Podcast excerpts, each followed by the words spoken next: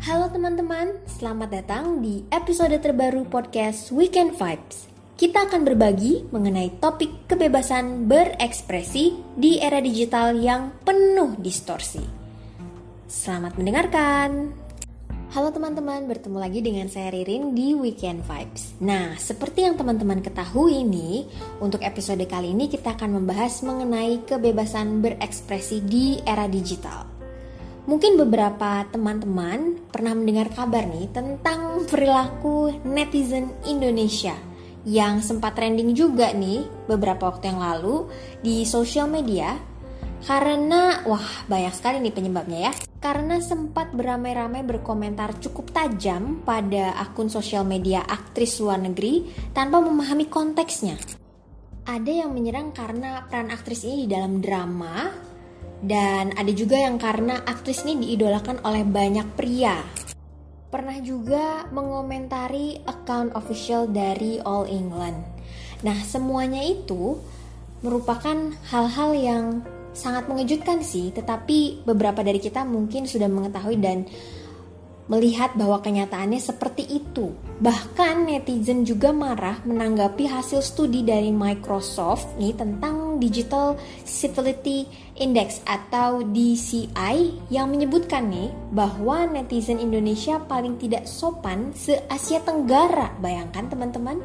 Dalam survei tersebut, nah Indonesia ini sebenarnya menempati urutan ke-29 dari 32 negara dalam hal tingkat kesopanan digital atau etika dalam dunia digitalnya ya teman-teman. Jadi yang di highlights adalah bagaimana tingkat kesopanan dalam dunia digital. Seperti yang kita ketahui sebenarnya kalau dalam kehidupan nyata, penduduk Indonesia cukup dikenal sebagai bangsa yang ramah terhadap pendatang dan juga terhadap wisatawan mancanegara murah senyum ya dan sopan dalam kehidupan nyata. Tapi ternyata dalam dunia digital kita masih memiliki banyak PR nih ternyata yang ya kita bersama dan mungkin nanti bisa jadi refleksi juga ya buat diri kita masing-masing termasuk saya juga karena sebagai millennials terutama kita ya millennials atau Gen Z yang hidupnya tidak lepas dari sosial media terutama ya dan hal-hal yang berbau digital kita harus menyadari bahwa ada peraturan atau ada etika-etika yang perlu kita terapkan saat kita bersosial media. Dan memang betul kita boleh bebas berekspresi di ruang digital karena itu adalah hak asasi setiap manusia, tetapi kita juga harus melihat konteksnya bagaimana caranya. Nah, oleh karena itu kita mau membahas nih hari ini tentang apa yang sedang menjadi sebuah isu yang cukup panas kemarin-kemarin mungkin sampai sekarang kita akan mengecek bagaimana faktanya hasil survei ini dari Asosiasi Penyelenggara Jasa Internet Indonesia. Kalau yang pernah saya baca, pada 2020 penetrasi internet itu mencapai 73,7% dari jumlah penduduk kita loh teman-teman. Atau kira-kira 196,7 juta Kemudian ada penambahan lagi 8,9% atau sekitar 25,5 juta nih pengguna ya. Survei juga menunjukkan bahwa masyarakat Indonesia ini menggunakan internet untuk, nah ini yang harus di highlight, mostly untuk berselancar di media sosial dan komunikasi daring. Jadi memang banyaknya kita menggunakan sosial media dan juga berkomunikasi. Tujuan utamanya itu ya. Nah, berdasarkan studi perilaku digital dari salah satu perusahaan teknologi global, tingkat digital civility kita atau keberadaban di ruang digital Indonesia tuh sayangnya nih teman-teman masih cukup rendah. Seperti yang kita bahas di awal dari hasil survei DCI, nah sebenarnya indeks ini itu diukur dari persepsi warganet terhadap resiko yang mungkin mereka bisa dapatkan seperti contohnya ujaran kebencian, kemudian ada cyberbullying atau perundungan siber, terus ada pelecehan daring dan ancaman terhadap keberadaban di ruang siber lainnya. Jadi dengan tadi kita melihat posisi Indonesia di peringkat ke-29, kalau menurut uh, hasil tersebut memang sangat disayangkan ya. Hal ini juga kalau menurut data yang ada itu juga dilatari adanya penyebaran hoax ya seperti kita tahu ya banyak sekali hoax bertebaran di sosial media. Kemudian ada banyak disinformasi, semakin maraknya ujaran kebencian dalam beberapa tahun terakhir ini Uh, selain juga memang semakin marak terjadi bullying dan pelecehan secara daring dan itu sangat memprihatinkan sih ya sebenarnya kalau dari data-data tersebut gitu. Nah sekarang kalau kita sudah melihat data seperti itu, kita berefleksi pada diri kita sendiri nih apakah kita sudah bijak nih menggunakan sosial media? Saya contohnya saya punya beberapa akun sosial media yang digunakan seperti Instagram dan Twitter. Nah kita harus lihat lagi nih tujuan kita untuk membuat sosial media itu apa?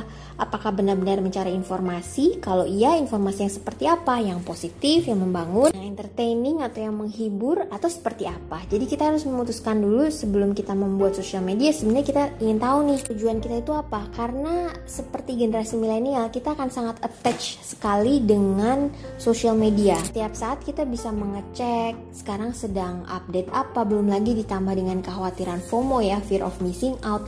Jadi kita sangat tergantung sekali untuk terus membuka sosial media. Setelah kita tahu tujuan kita apa, yang kedua adalah kita memastikan bahwa setiap berita yang kita terima itu harus bisa dipertanggungjawabkan kebenarannya. Jadi kita harus mengecek fakta Apakah akunnya dapat dipercaya? Sumber-sumbernya bisa dipercaya? Bila iya, berarti beritanya betul, tapi harus selalu ada cross check akan kebenaran berita tersebut dan tidak termakan isu. Berikutnya adalah kalau kita menerima kabar yang tidak benar, sebaiknya setelah kita memfilter dan kita memastikan itu adalah berita hoax atau berita yang tidak benar atau itu berita yang negatif, berhentilah di kita Jangan menyebarkan lagi dan berhentilah. Cukup sampai di kita saja supaya berita-berita seperti ini tidak semakin melebar tersebar luas gitu ya ke orang-orang. Tanpa mereka mengetahui kebenarannya dan hanya langsung forward atau langsung mengirimkannya ke grup-grup dari komunikasi uh, digital. Ya seperti kita ketahui di grup WhatsApp misalnya langsung forward forward tanpa mengecek kebenarannya.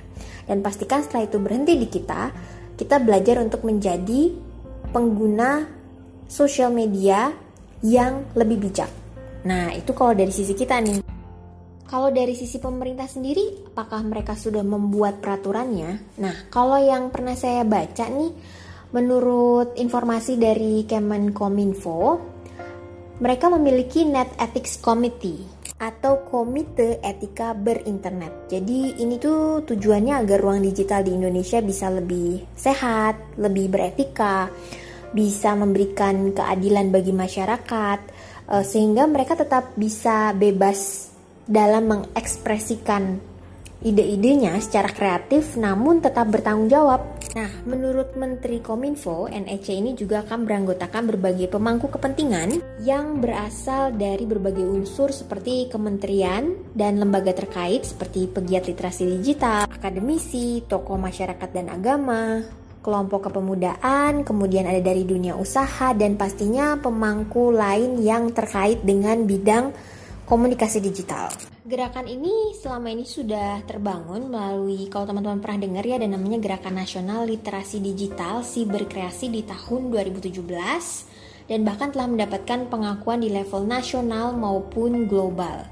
Jadi program-program seperti ini perlu terus ditingkatkan kualitas dan jangkauannya supaya juga masyarakat semakin uh, terliterasi secara digital. Jadi bukan hanya literasi untuk dalam hal membaca ya, tapi juga literasi secara digital karena mau tidak mau sekarang ini semua hal sangat berhubungan dengan dunia digital. Mulai dari e-commerce sampai social media pastinya yang bersentuhan langsung dengan kehidupan kita sehari-hari. Jadi kalau yang pernah saya baca di website dari uh, Kemenkominfo, peningkatan layanan infrastruktur ini juga uh, diupayakan terus nih oleh pemerintah supaya telekomunikasi yang telah diluncurkan harus didukung dengan kesadaran beretika masyarakat. Jadi maksudnya kalau sudah ada peningkatan kualitas telekomunikasi dan jaringan yang baik, tetapi masyarakatnya ternyata masih belum beretika dengan baik, pastinya sangat disayangkan ya. Misalnya kita nanti mencapai 5G nih, tapi ternyata perilaku masyarakatnya masih kurang dari itu, maka teknologi yang ada akan menjadi sia-sia karena tidak dimanfaatkan untuk hal-hal yang positif dan baik gitu yang membangun masyarakat kita jadi lebih maju lagi ke depannya kan itu pasti jadi salah satu hal yang harus kita pikirkan teman-teman. Nah, kalau mengutip salah satu pernyataan dari Menteri Kominfo, Jadi beliau itu mengajak semua warga negara untuk meningkatkan literasi digital sehingga bisa mewujudkan Indonesia yang semakin beretika dalam berdigital. Pastinya ini bukan hanya kerja dari pemerintah semata atau masyarakat saja ya. Ini harus bersinergi antara semua pemangku kepentingan yang ada, masyarakat sebagai pengguna dan pelaku juga dari pemerintah. Jadi kita bisa bersinergi sehingga bisa menciptakan Indonesia digital yang semakin beretika dan semoga nih ke depannya kita tidak akan lagi nih ketemu dengan hasil survei yang menyatakan Indonesia seperti di posisi ke-29 dalam negara yang beretika secara digital. Tidak akan ada lagi tuh Indonesia yang tidak sopan. Adanya adalah Indonesia yang sopan secara digital. Percaya deh pasti dalam beberapa tahun ke depan dengan adanya perubahan literasi digital orang-orang yang semakin menyadari bahwa dampak bersosial media itu bisa menuju ke arah yang positif dengan dimulai dari diri sendiri, pasti nanti kita punya iklim digital yang lebih sehat, lebih positif, saling membangun dan mensupport. Wah, senang banget kan kita bisa pakai sosmed, tapi juga bisa mendapatkan informasi yang baik. Terus kita juga jadi semakin terliterasi secara digital, makin berkembang dan maju. Wah, Indonesia pasti bakal keren banget deh.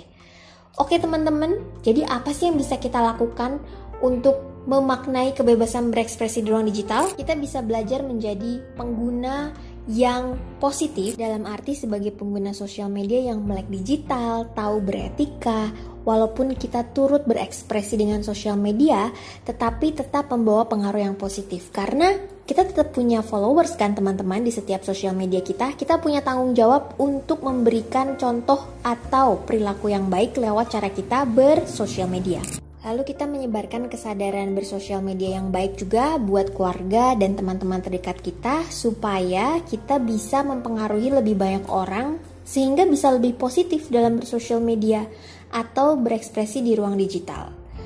Jadilah influencer dan user yang bijak dan positif dalam menggunakan sosial media kita. Dan kalau boleh nih mengutip salah satu pernyataan dari Kominfo yang dikutip di websitenya, Indonesia terkoneksi semakin digital semakin maju. Didorong oleh perilaku masyarakatnya yang memiliki kebebasan berekspresi di ruang digital secara kreatif, inovatif, namun tetap beretika. Terima kasih teman-teman sudah mendengarkan podcast hari ini. Semoga hasil diskusi hasil ngobrol-ngobrol kita hari ini bisa bermanfaat dan juga mengingatkan saya secara pribadi, mungkin juga buat teman-teman untuk kita bisa tetap menjadi pengguna sosial media yang tetap ekspresif namun bertanggung jawab, kreatif dan juga beretika. Semoga Indonesia semakin maju ke depannya. Terima kasih dan salam digital. Sampai jumpa teman-teman di episode berikutnya. Terima kasih sudah mendengarkan Weekend Vibes di episode Kebebasan berekspresi di ruang digital. Sampai bertemu di episode berikutnya ya teman-teman.